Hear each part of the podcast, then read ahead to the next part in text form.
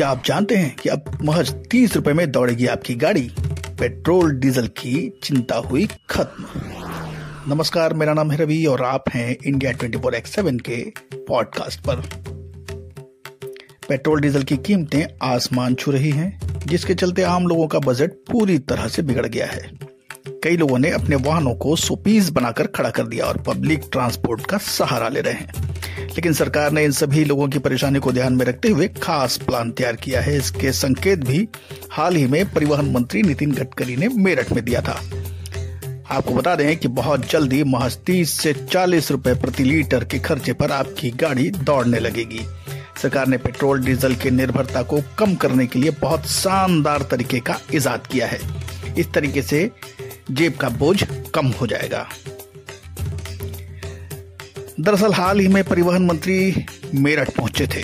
उन्होंने Delhi Meerut express highway का लोकार्पण किया था। इसी बीच सभा को संबोधित करते हुए उन्होंने कहा कि पेट्रोल की डीजल निर्भरता बहुत जल्दी खत्म होने वाली है। जल्द ही देश में फ्लेक्सी फ्यूल को लॉन्च किया जाएगा। इसमें आम लोगों को महँगे पेट्रोल, डीजल से निजात मिल जाएगी।